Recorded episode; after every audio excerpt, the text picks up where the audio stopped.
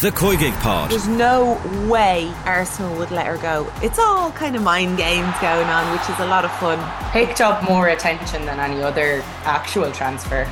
Subscribe to the feed in the OTB Sports app now.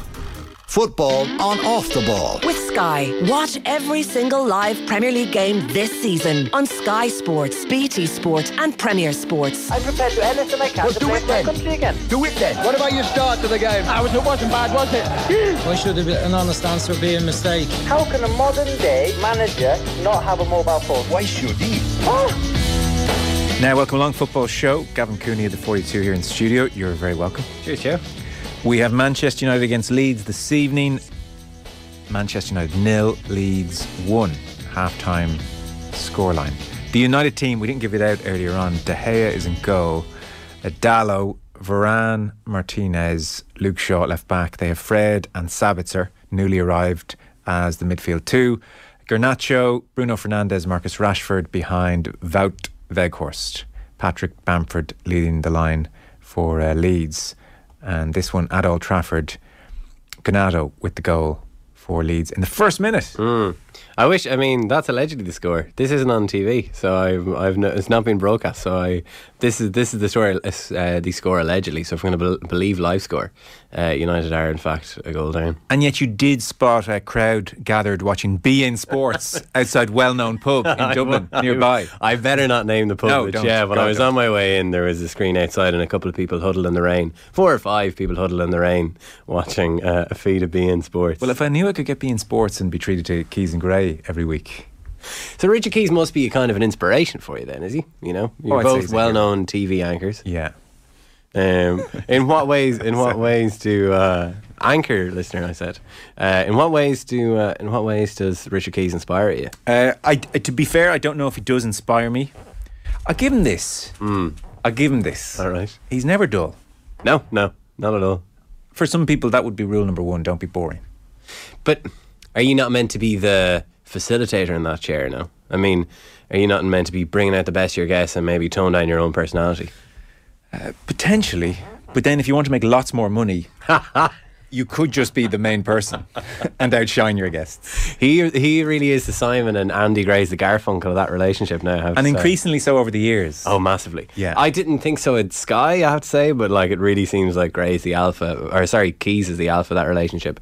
Yeah. And like, look, Less damaged by the fallout from the scandal. yeah, just less willing to be damaged by it, I feel, is maybe the better interpretation of that.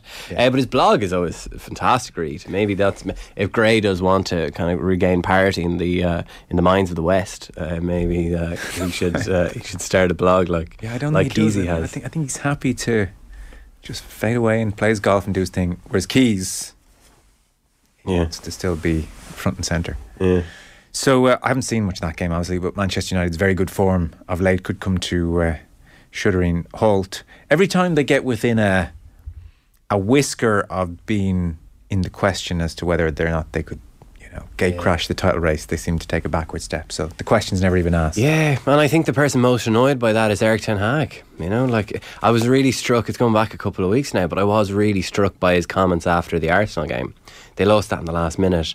I thought Arsenal were way better than them, and I thought United did well to compete. Even uh, Ten Hag was furious afterwards about the goals they gave away. So obviously, he sees the opportunities that is there this season. You're now thinking Arsenal looks so good, but if there is a bit of a falter there for three, four games, and who knows, the Everton game might be the first of it. Yeah. probably not. You know that that opportunity is open. It looks like you know, the assumption has been that the Premier League you'll need 90 points to win the league because City and Liverpool are there. Well, Liverpool are gone, and City are wobbling to the point where there's serious question marks. We're, we'll get we'll get to all the main question marks. There's question marks as well as about what's going on in the field and what's going on in the dressing room. Many of which have been raised by Richard Keys' blog um, today. He, he, he reckons something not right there. Well, listen, uh, Man City, explosive, extraordinary off the pitch, and then something very curious on the pitch as well. Something not quite right. Uh, give us your uh, take on the last 48 hours and City and how this is likely to play out. the word that keeps coming into my head, if, if you remember when we were all watching El Chiringuito during the Super League, Yeah. bombazo. You know, they're, they think your man kept dropping this word like Florentino Perez, bombazo. This is a bombazo. Bloody hell! Like it's a huge story. Like I mean, like the Premier League are effectively accusing their dominant team and one of their richest teams of cheating and of lying about it since 2008 for ex- massive allegations. Um, and I always thought that I'm surprised it's gone this far. Even I'm surprised I read that statement and not just because it was couched in a ton of legalese and w w dot this and rule c dot that. Um, for them to actually get this far because this investigation has been ongoing since 2018, since the you know the football leaks and Der Spiegel. Like Martin O'Neill was still the Ireland manager when this began. What a time. And this has been going on. This inve- investigation has been going on in the background, and I just kind of assumed that would it would go away because I have, in either innocence or cynicism, I'm not sure which, just an assumption that um, football uh, leagues and it's not in their interests to regulate very heavily their own shareholders slash um, slash teams. But they've actually they've gone and done it. You know, these are very these are hugely serious allegations that they've now put out there in the public domain. I mean, they've played their hand in the sense now everybody knows the stakes of this, and I know uh, everything will be conducted in private or supposedly in private. The uh, independent commission hearing both sides of the argument. Um, but yeah, I'm just still reeling by the fact that they've actually gone and done this. I have to say. Uh, which points to their confidence in their case, really. Probably, probably. Um, now, UEFA, you would imagine that UEFA had confidence in their case when they banned City for two years, and then that was overturned at CAS. But yeah, presumably, like they're not they're not going to come out and make these allegations against City without without some conviction that they'll stick and that they're very serious. So obviously, City are going to fight tooth and nail to clear their name, as a, as is their right with their with their lawyer. What is it, Lord uh, Lord Pannick, the fantastically named Lord Pannick. Already, this has many ingredients to get excited about. How long is this going to play out for? Is the other worrying question? Yeah, well, I mean, the assumption among everyone when this first bro- uh, broke was just like, oh, it could be years. I was just thinking, really? Can this really go on for years? Can we? You throw in enough objections, injunctions, appeals, and suddenly the legal bill is 20 million. Uh, I- Thank you very I, much. Sorry, I can understand why it would take years. In a, the kind of a the sporting part of me thinks like, surely you need this done fairly quickly. You know, as the integrity of what- the entire what- what- competition is it? Yeah. What are, what are your on thoughts on, on here? the extent to which a cloud now hangs over everything? And there's almost uh, a sense of, well, what's the point in Yeah. getting too invested in what happens really in Manchester City's fortunes over This there? is this is the big thing about this story. It breaks the spell because sport is kind of you know I think everyone engages with it knowing that it is okay. It's f- fundamentally a construct and it's fundamentally ridiculous. But we're still engaging with this, and you engage it on a certain level that when you watch teams on the pitch, you the agreement is that everyone is playing by the same rules. Um, and if it is now proven that over the last what since 2008, Man City have been operating, have not been following the same rules as everyone, and have lied about it. Now, City obviously insist that they've played by the book, and they'll go. And they may yet prove that. But if that's yet proven, that's hugely damaging to the integrity of what we've just watched. It's you know, it's the same like you know, it's a, it's the Tour de France. Like I mean, it's just like what I, what I've been watching there has not been what I I believed I was watching and what I was buying into, and that I don't know. In my opinion, I, there was a strong line by Barney Ronay that he delegitimizes like the melodrama and everything that's gone on in the, in the league of the last ten years. And I initially saw that word and thinking, ah, that's OTT. But when you think about it, it does it does put an asterisk there. I have to say. I was watching uh, the Overlap Fans Forum and on YouTube, and the Man City fan, needless to say, was was giving his say, and and it was kind of it, it was interesting when he was trying to appeal, not with much success, uh, to the other uh, fans in the room, and he said, like, come on, everyone, this isn't doping, this isn't match fixing. We spent a few extra quid, maybe. I guess, oh yeah, you know, and I, I, I kind of, I do see, um, when you say Lance Armstrong there, that's what made me think of that moment. I'm not as outraged about this, maybe I should be, as Armstrong, for instance. It doesn't. But why was Armstrong not like Armstrong was basically uh, okay? As it turns out, you couldn't believe what you were seeing there. yeah. Do you not feel the same as? I mean, when the teams get onto the pitch and like you can argue about like the rights and wrongs of. Uh, should a state own man, own Manchester City or any other football club? I think that's fair enough. But once they get to the pitch, there is. I think everyone agrees. Like, okay, there are there are agreed rules that everyone is playing by here, And if then you're if then you're gonna then you're gonna go and if it, as it turns out the one team wasn't playing by those rules at all as everyone else was. Yeah. That's that is corrosive in my view. That is You're corrosive You're, for this. you're right. I, I suppose there's just part of me that can't wholly get away from the fact that it's not a level playing field. Anyway, this isn't uh, some uh, situation where there's a salary cap and the majority of teams can hit that salary cap comfortably, and it's who can spend it the best or who can be the most economical hmm. or the smartest with their money, with their 10 or 20 million.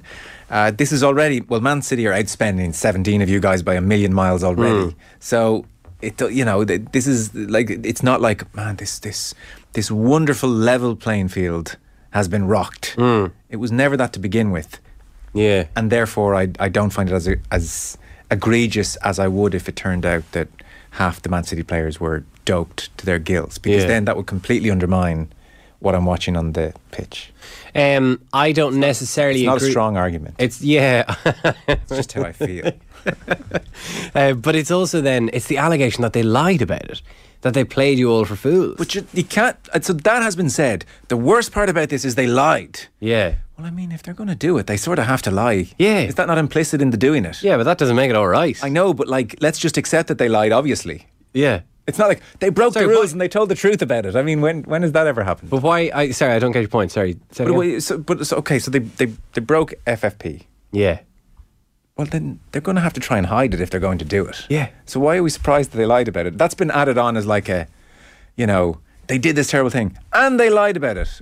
yeah, but that's a massive transgression in and of itself. I mean, you can both be um, be let me see, unsurprised but still shocked that they did it, that they that they have gone and lied about it. I think. Look, I think that it massively damages what has happened before, and that's why I think if it gets to a point where there are penalties, Yeah. they have to retrospectively strip the titles. wow. You can't you relitigate the past to protect the future. It was just like, okay, how are we going to believe that there's integrity in this league going forward? And look, this is all you know. This is an assumption that this plays out in one way.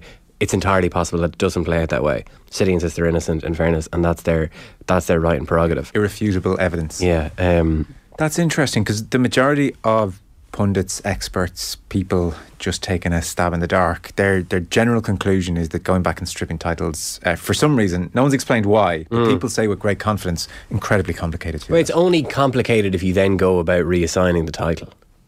And generally, how these things have happened is they haven't been reassigned. So Juventus' first title wasn't reassigned. The second one went Inter Milan. I'm not really. Sh- I didn't kind of get a chance to read up on that enough, but I think maybe that was because maybe it was during the season. That season, this was 05 06. Yes. And Calciopoli was 06, because I remember before the World Cup. And you know the interesting thing about that, and uh, the exciting thing, if you're what's his name, Pannick. Yeah, Lord Pannick. If you're Lord Pannick, Juventus are still in the courts trying to get that title back. Yeah. So I'll do that for 80k a day for 15 Yeah. years. Oh no, this is I mean, this is a bombato of a different kind for uh, for our friend, uh, for our friends and partners in the legal in the legal world. Even like Marseille lost their league title, but um, back in under Bernard Tapie back in the early nineties, the league were like. We're going to give it to PSG. Yeah. Like, here we are, and this is PSG, which very different to the PSG we know now. We're owned by Canal Plus, the broadcaster, and they were like, "This might not play well among our among our paying customers around outside of Paris." Um, so, lads, we're not going to take this league title. and I actually think PSG didn't even go into the Champions League next season, as was possibly their right. Yeah. So, you could argue maybe everything is too contingent to go back. Now, look, I would feel sorry for Jurgen Klopp because clearly, like, if uh, if City were found to break the rules, Liverpool were obviously deserving title winners in, say, 2018, 2019, when they were like 11 millimetres away from. I don't want to mention Brendan Rodgers, but if Brendan anyone's, if Rodgers. anyone's been wronged here, Yeah, and then like Ole Gunnar, Ole Gunnar can look, now look back and say, "Well, I won the league, and you sacked me." Yeah. to what extent? Say this, uh, and and again, you have to, uh, and I think quite rightly stress that Man City again have denied all allegations, and they welcome this opportunity to almost put to bed the general whiff of smoke Yeah. coming out of that club for several years now. Which is funny. I mean, the investigation's been going on since 2018, so they've been they've been a while waiting for this uh, opportunity, but nonetheless, they Yeah. they And the did pu- stress the word impartial about this. Uh, about this independent commission, which That's true. maybe hints at their view of how the investigation has been conducted by the Premier So League. say, they're found guilty, and say for a second they're not stripped of titles because for some reason it is impossibly complicated and and, Yeah. and, and difficult. which Say- it's not, but okay. Yeah. the titles remain. There is a fine. There is a points deduction going forward. To what extent will we almost uh, come to uh, park the last decade as non-existent? Will we even refer to the Aguero moment in the record books and in montages going forward on Sky and various other places? Will it just be almost wiped from the record? No, I don't think it will. Yeah. Because it's so hard to disentangle how you felt at that moment and how you lived it.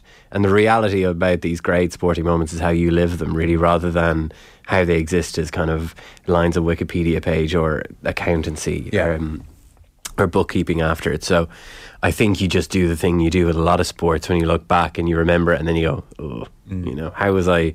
Maybe that wasn't quite right. Yeah. But nonetheless, I think it's so hard. I mean, that's that's a it's a wider debate about sports watching. You're effectively buying emotions with it, and you know it's kind of the same with this. Like it's so hard. I mean, that's why you know stripping of titles and re-awarding them feels. I don't know. Like athletes have done it. Sorry, it's hampered with athletes all the time. Where um, The Olympics have set a healthy precedent. you know, where uh, you know there- there'll be awards given out for championships going back for eight years. Like, but I guess I asked the question because, uh, fairly or otherwise, the perception would be of City over the last decade. This doesn't all add up. And yet, uh, most people have digested that, overlooked that, and, and been able to think, well, God, Kevin De Bruyne is bloody good, and Guardiola is a phenomenal manager, and Yeah. Erling Haaland is a phenomenon, and you know that uh, it's it's it's part of the story, but I wouldn't say it's the dominant part of the story. So if you you wonder if guilt, official guilt, is assigned to it now, might that supersede the football? I it's hard to know. I'd love the person I would imagine who is asking that question uh, of himself is Pep Guardiola. Mm. It's very interesting. Well, he's on the record in May of last year as saying, I talked to, he was asked about the UEFA fine and the UEFA ban, which was overturned. And his response in May of last year was, I talked to the club, I asked them to explain. They explained perfectly. And I told them, if you're lying to me, I'm leaving the next day. And mm. to quote him, I will not be your friend. Yeah. And that's his position. So he trusts them and he'll defend them implicitly. With a lot of plausible deniability in there now. you know. True. But if it were to turn out, and again, I stress, you know, we don't have the details here, and, and I, I'm not making an allegation in the slightest, but if it turned out, for instance, that Pep had a similar arrangement to Mancini, then suddenly he's in a very tricky position to Oh, then, least. like, I mean, that destroys his credibility. It does, yeah. But again, I, I mean, I suspect Pep said, I'll have my 20 million up front, thank you very much. Yeah. And, and no funny business, Yeah. based on those comments in May. So, uh, well, I don't know. I guess uh, going to be curious to see his press conference on Friday and we go It's from funny, there. like I mean, there is a part of me that feels sorry for like he's going to be wheeled out as the spokesperson for all this. Yeah. you know what more can he say other than repeat his uh, his very his very almost um, uh, uh, kind of cute kind of uh, like, you know like yeah. I mean I'll just I'll not be your friend anymore. You know I'll take my ball and I'll, I'll play elsewhere. Um, so what what will he do but repeat that when realistically the people who have to answer this are those who uh, who are currently hiding behind that statement on the Manchester City website. Yeah. Uh, final thought on City on the pitch. What's going on? Yeah, I don't. I, I was hoping you might be able to tell me because I, I, kind of the last few weeks have been off, and I've been looking on at a glance, and the Cancelo departure seemed to happen overnight. Very strange in light of the player he was perceived to be just last year, Yeah. and in the absence of Zinchenko, and then they refused to pass the ball to Erling Haaland, even though that had worked quite well for the early part of the season. De Bruyne is on the bench. Bench, yeah. Some of their better defenders are on the bench. Diaz, the Laporte, yeah, nowhere to be seen. Bully them. Yeah. And Pep is say, just giving all uh, manner of soundings uh, which suggest he's unhappy with the attitude of the team and it's not a happy camp. So He seems where are we? stoked by this um, terror of complacency, which would make sense in a way. But maybe this is this is his way of addressing the complacency. A couple of weeks ago, he did come out with one of his stranger post-match press conferences, and then there have been a few over his time where he openly asked, "I'm not sure. Do we want to win this league?" You know. So obviously, maybe that's what he's worried about. And he does place a lot of stock in the uh, in training around attitude and body language and Body weight. um, and body weight. Poor Kalvin Phillips, yeah. So it's very, very unusual. Like, I mean, you can't argue that he's got his best players on the pitch at the moment, and No. you know, he's. It's not like they're injured. He's just not picking them to the point where one of them has now gone to play for Bayern Munich. Yeah. But he's strengthened Arsenal in the Premier League, and now he's gone and strengthened Bayern Munich in the Champions League. It's very, very unusual, and even the, like even the way he's playing, like it, they're not playing to Haaland's strengths at all. No. They're in the generally sense they- ignoring him. They just don't pass to him. No. And I, understand. Like, I mean, I guess the principle is if you hit a long ball to Haaland, it could get cut out, and then all of a sudden you're out of position. Then you could get shredded on the counter very easily. Well, they're getting shredded on the counter very easily. Mm. Spurs didn't have to do a lot, anything magnificent at the weekend. You know, he did his thing of playing the left back, who's Rico Lewis now in midfield, presumably worried to, to kind of gum up an area to stop Kane dropping into. So they just like popped the ball down the side that he wa- he was meant to stand in. Yeah. And Kulusevski made hay. Like it was it was pretty easy to unlock them. And even Grealish is so Grealish is now playing and playing all the time. And I kind of am beginning to agree with Graham Souness. Because remember, Souness used to complain that Grealish gets fouled too much. And I thought, well, that's because, you know, he was the best player in the Villa team. He, he dribbles with the ball. He's the best player on the field. Of course he's going to get fouled. Hmm. But he does slow City down a lot now. I mean, he was getting praised by Sky's commentary at the weekend for being City's one good player. He took the fight to them.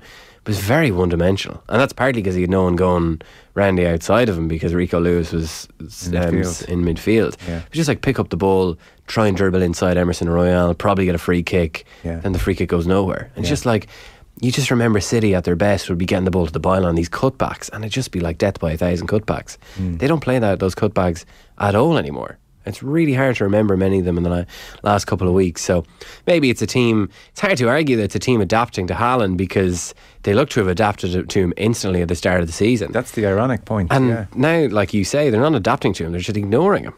Yeah, I mean, in the game at Old Trafford, there was uh, example after example and match of the day that evening of really good Haaland runs into really good spaces, just ignored.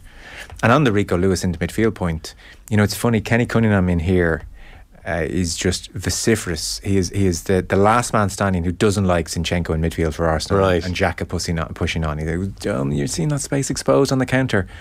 It's not really happening to Arsenal, but his exact complaint there is happening to City. Yeah. Uh, for whatever reason. Yeah. And I don't know. The confidence that they were going to go on this 15 16 match on winning run to I, I was just kind of waiting for it to happen, you know, Yeah. and just waiting for like the first game for their first win, and just like, okay, off they go now. Maybe it's not going to happen, and maybe Arsenal have been pretty much perfect for the first half of the season. Yeah. and I thought they might have to do that again to win the league. Now it looks like maybe they won't. We're going to take a short break. Gavin Cooney is staying with us. Football show is brought to you by Sky. Watch every live Premier League game this season on Sky Sports, BT Sport, and Premier Sports. Back in one second. Football on off the ball. With Sky, all the football you love in one place. Across Sky Sports, BT Sport, and Premier Sports. And now you're very welcome back. Joe Malloy here, Gavin Cooney in studio as well. So the latest from Old Trafford, uh, Gnonto had put Leeds a goal up after just one minute. Uh, Rafael Varane scored an own goal three minutes into the second half. So that was Manchester United nil, Leeds two. And now on 62 minutes, we're just past the hour mark. Who else but Marcus Rashford has scored for Manchester United? They are 2 1 down, about half an hour to go. The Rashford thing is eye catching Yeah, is is Rashford 2.0 better than Rashford who burst on the scene and was really really good he's it's, it's starting to lean toward oh. 2.0 probably. Maybe the sample size isn't quite large enough yet, but he's been outstanding. Yeah. just been absolutely brilliant. And Hassan, not all of his goals have been running him behind. In fairness, like even that goal, that goal of the weekend was uh, was Palace. Palace who they played the weekend. I think it was that second goal. Um, that ultimately won them the game. Really clever finish, you know. It's just really good reactions in the in the six yard box. It wasn't a case of the cross just hit him and went in. He did have to kind of slightly manipulate his body. So he's been he's been brilliant. I think part of it is probably he's fully injury free now. I think maybe that's that's a big part of his current stronger. form. He does, yeah. He looks stronger. He looks leaner, and he just ah, he'll be. I think he's a shoe in now for team of the se- uh, for the team of the year, and probably a contender for player of the year. To be honest with, certainly Manchester United's yeah.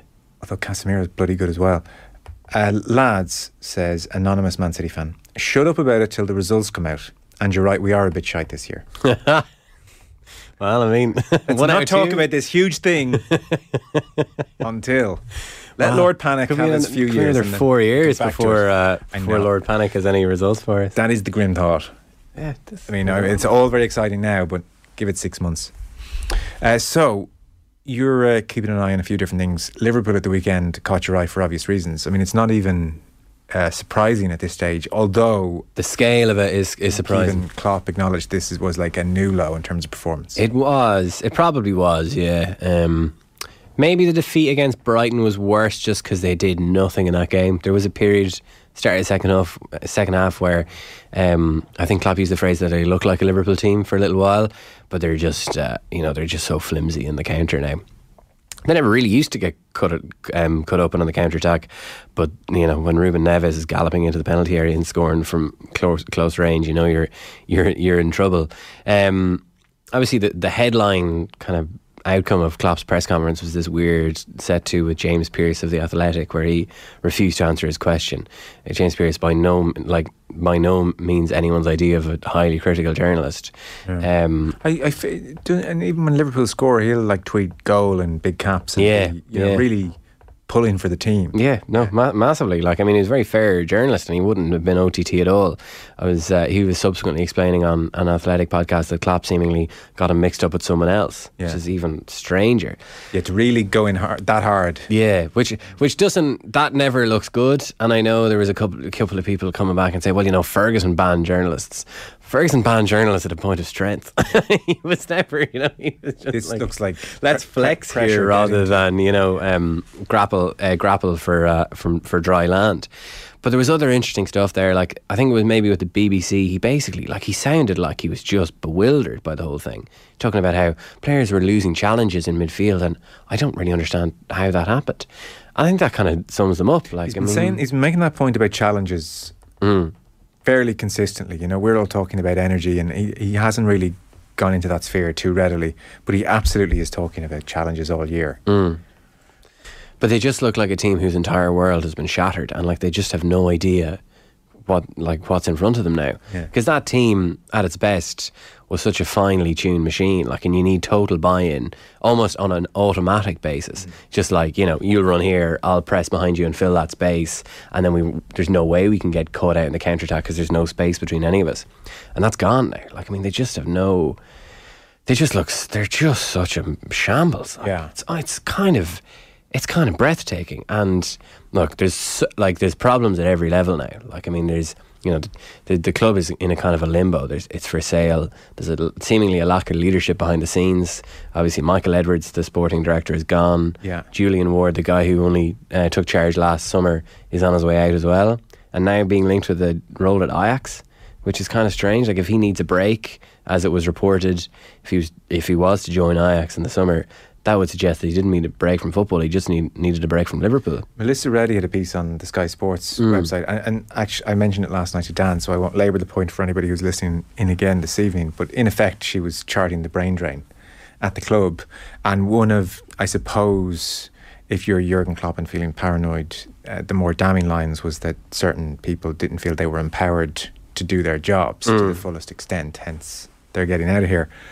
Uh, and so that's been pointed to as as an aspect here that slowly but surely over two three years, all the people that made the club tick have have dissipated. Yeah. allied to an aging team, allied to injuries, allied to well, I don't know what else. I mean, exhaustion. I don't know. I guess exhaustion. Like I mean, there have been. I mean, Thiago, I know, and, and even Klopp himself has accepted the whole sixty-three game season last season have, has left its scars, I, which isn't surprising. Really, like they came so close and they won two trophies, but then just the way it ended, lose the Premier League by what? Like there were when Salah scored to put them ahead against Wolves, he celebrated as if that's the one to win the league, and then you could see. Liverpool fans in the crowd were a bit glum and they basically told Salah, No, City have just gone ahead here. Yeah. Like that must be so crushing for them. And parallel universe, of course, and we'll never know. It would have been so interesting if they'd won the quadruple, for instance. Mm. Was this hangover coming regardless? Yeah, possibly.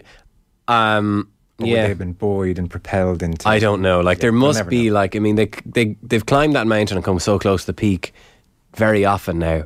It must be so difficult Yeah. to come down again. Well, I, I get. I happened to watch the first game of the season against Fulham, and they just struck me. Uh, Van Dijk in particular. I don't know why he jumped out, but there was just such. I, I've repeated myself with this point that they stunk of. Ugh, yeah, how can we possibly get for Fulham away? Yeah. with all their enthusiasm, it was real. Like, oh, and then I really bought into that theory when they were excellent against City. yeah, And there was Van Dijk sliding, lunging along the ground. And You thought, okay, it's an attitude issue. yeah. Uh, but I don't know if it was an attitude issue. Things have become so stark in recent weeks; they would have copped themselves on. Mm. So it's more than that.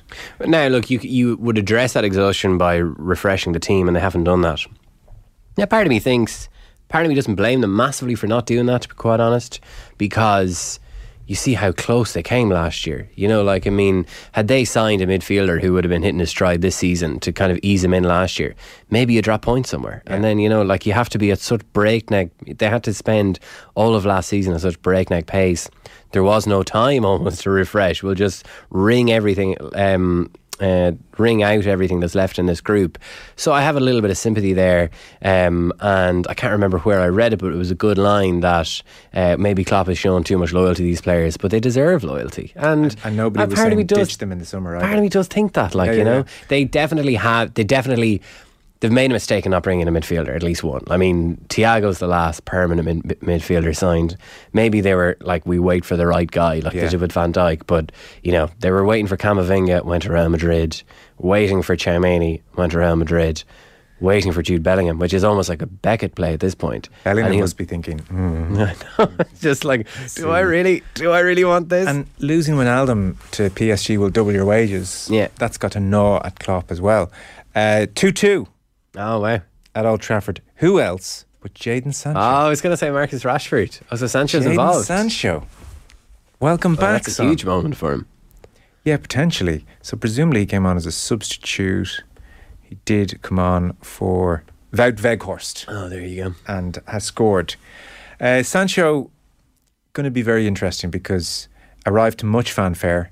Uh, really, I mean, I hadn't watched a huge amount of Sancho at Dortmund, but watching him in the Premier League, no real pace. Yeah, that was. Just I was surprised like- at that as well. This is not very scary. And he, all you could say in his defence was he was pitched into a team which just wasn't functioning. Yeah. And maybe Dortmund things were very well organised. That's the kind That was some of the flourishes that in. was some of the reporting at the time after you know there were the Sancho was eating Jadon Sancho pieces, Yeah. and one of the one of the things that was reported was, look, he needs to be in a kind of a functioning system like Yeah. he was at Dortmund.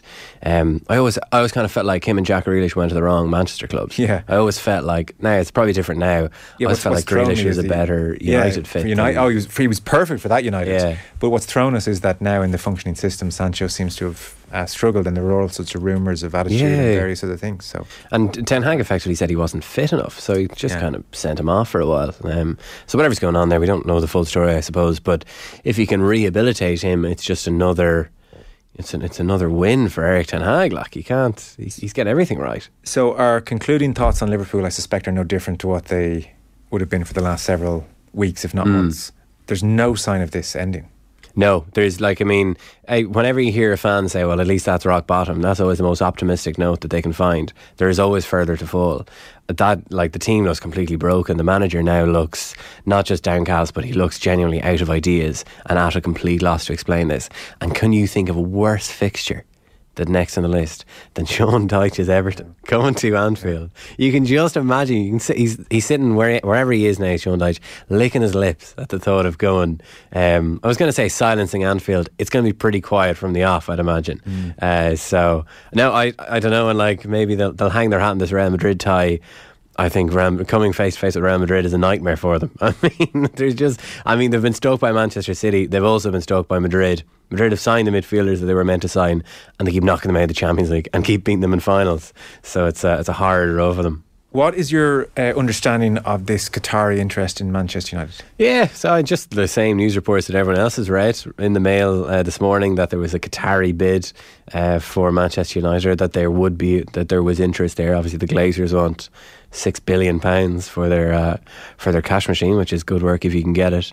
Uh, and then I wasn't really sure who they were. They seems to be like, you know, are these are they, are they is this the government or is Well, this the royal say, family? so when we say Qatari, Yeah, this seemed like private Qatari Qatar. billionaires, and I was just thinking, are there many of those? and then the Guardian reported that it is the Emir of Qatar who's interested in buying Manchester United. Um, obviously, this would create somewhat of a conflict of interest given the ownership in Paris Saint Germain. yeah. Now, you could say that's one arm of the Qatari state. Was a QSI own uh, own um, Paris Saint Germain. So you could say, well, look, Qatar Airways could buy Manchester United, and then maybe find a way. it might satisfy. Um, but obviously, that would create a, in theory, a conflict of interest in the Champions League. Like, how could PSG and Man United, if they were owned by the same entity, compete against each other in the same competition? But uh, there was a rather quaint line in the Guardian report. It's just like, you know, this is uh, they have recognised this issue um, and are looking at ways of solving it. One of one of the ways proposed is to convince UEFA ch- to basically change the rule. They'll have a chance of doing that. By the way. Because like UEFA have had they had the chance to um, put their foot down around this years ago around the Red Bull Leipzig, Red Bull Salzburg thing, and they fudged it. You know, what I mean, they said, well, you know, one is Red Bull and one is Rasenball. I think I, I think Rasenball might be Leipzig. I think, but the fact I get them mixed up is mere proof of the fudge. So again, you know, that's that's a separate point, but that's again where football regulating itself has not really worked out. But uh, and what of like the Premier League? Things have changed post Newcastle when it comes to human rights. don't know. I, I don't know. I mean, This is a new and bold Premier League since Yeah. Monday morning, maybe. Like, I mean, my impression of the Premier League was always the, you know, you keep the money coming, we're kind of going to look the other way. Um, now, it would seem, according to reporting, definitely by David Conn in The Guardian, that, you know, the, the UK government were very interested in, in the Saudis buying Newcastle. There seemed to be a little bit of resistance from the Premier League. Uh, for a long time during that, um, and then Richard Masters had to come out and tell us with a straight face that that PIF, the Saudi sovereign fund, is, is not linked, is not run by the Saudi Saudi. And if we find any evidence that it is, we'll be sure to tell you. So look, I mean, I mean that's what I mean. Basically, most fans. I don't say most fans. That's unfair of me, but definitely there's a rump of the online fan. Just, just sell. Just find me a sheikh. you know, Yeah, find me a sovereign wealth fund. Liverpool fans are I desperate for a good sheikh to come in. It's crazy, like, Yeah. um, and it's just it. Look, will it happen? Maybe it's not. There was a suggestion as well in a separate piece in the Guardian that the Glazers want to basically flush out a bit, of, a few bids. Like there is a, a deadline for for bids for United by the end of this month. So Be interesting to see where that all goes. You know, uh, like the the big uh, pundits, spokespeople, football uh, people in the UK, the likes of Neville, Qataris. That's you know not least post Ian Hislop. That's a, an interesting case. Roy Keane, vociferous in Qatar. yeah, We should not be here. I would presume that applies to you should not own Manchester United. you would hope so. You would hope so. So, But- were this to start, Yeah. this all becomes very. There would be some pressure on to be consistent in that line. I don't know whether they will. I mean, the the most of the English pundits have been quite weak on that issue. On that issue generally, you know. I mean, you know, while they railed against uh, against the Super League. Um, then Gary Neville was on talking about, well, you know, if we engage with the Saudis, maybe this um, Newcastle owning, um, Newcastle being owned by Saudi Arabia gives the chance to engage and maybe you know bring some of the West progress to them. I think and in fairness, just he- screaming at his naivety. Yeah, I think I think laterally he conceded yeah. that was wrong. Did he? Right. Yeah. Okay. Yeah. Because then. Then the Qatar issue came up. So Yeah, and then he. The Yeah, then yeah, that, it was the same thing. It was just like you know, well, I, I can go and make my points and be in. Or you can, but like I mean, I was there. I mean, I've said not to keep going back to Richard Keys. He did sit with a straight face and describe this as the People's World Cup. You know, just like you know. But I suppose, look, if Neville, if Neville was at least going on trying to make his point, that's a lot more admirable calling this the People's World Cup. yeah, still two two between Manchester United and Leeds. We'll see how that Qatari uh, issue plays out. Eight minutes to go in the game. Uh, I was asking you anything of note, anything you want to mention. Uh, there are two kinds of people at the moment. Uh, me and you are on different sides of this line. Okay. There are people who find the Ryan Reynolds Wrexham thing interesting. Okay. I just haven't yet.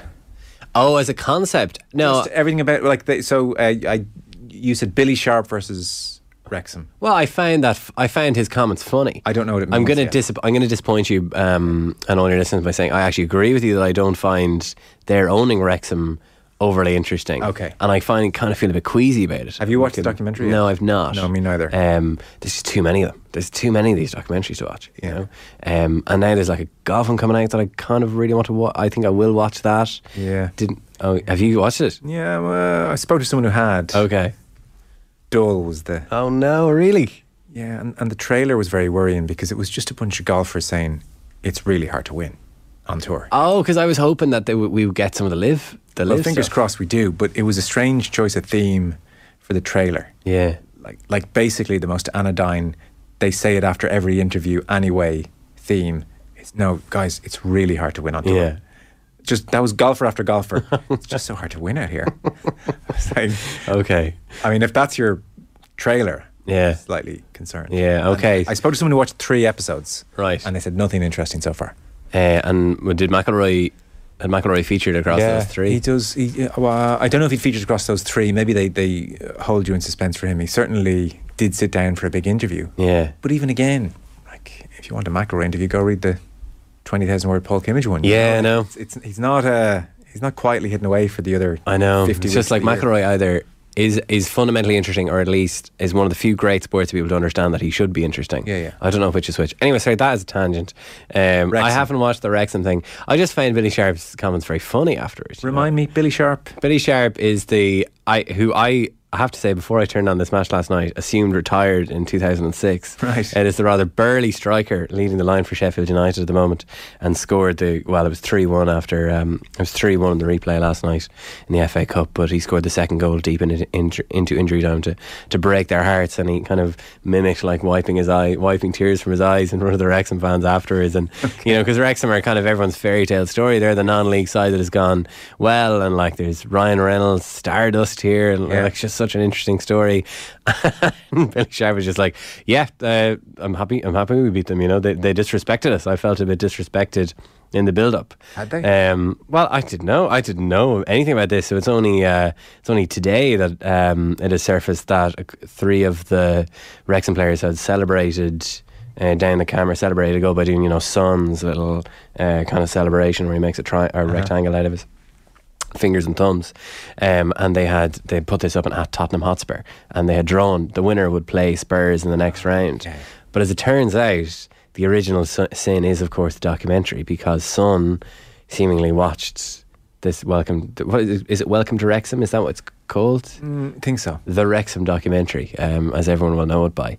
Uh, so Son apparently loved it. Ben Davies introduced him to it, um, his teammate, and obviously Ben Davies is Welsh. So seemingly that is the innocent, that is the motivation, whether um, whether genuine or otherwise, that Billy Sharp latched onto. And uh, obviously, like the cameras, the the documentary cameras were everywhere, um, and I think a couple of Sheff- one of the Sheffield United players basically shoved that in your documentary. it's just like it's a great line, but uh, it's kind of weird, like because obviously, you know, there's been these plenty of these behind scenes documentaries, lots of them on Amazon. There's one on Newcastle, by the way. That's the latest one. Oof. Yeah. Okay. I just I can't wait to see more of Eddie Howe. Yeah, 'cause they Um, were filming him in the dressing room recently, so I presume it's Yeah, it's so that's that's what that's for. But there's so many of them. But the Wrexham, like we I mean, at go. least that's Pete's, there. Pete's having a heart attack. We got to go soon. Oh, sorry. Final uh, thought, Gavin. Oh, sorry. Final thought is uh, is just that Wrexham exists just because of the documentary, which makes me feel a, a little bit queasy. Yeah, there's a bit of that. There's a bit of that.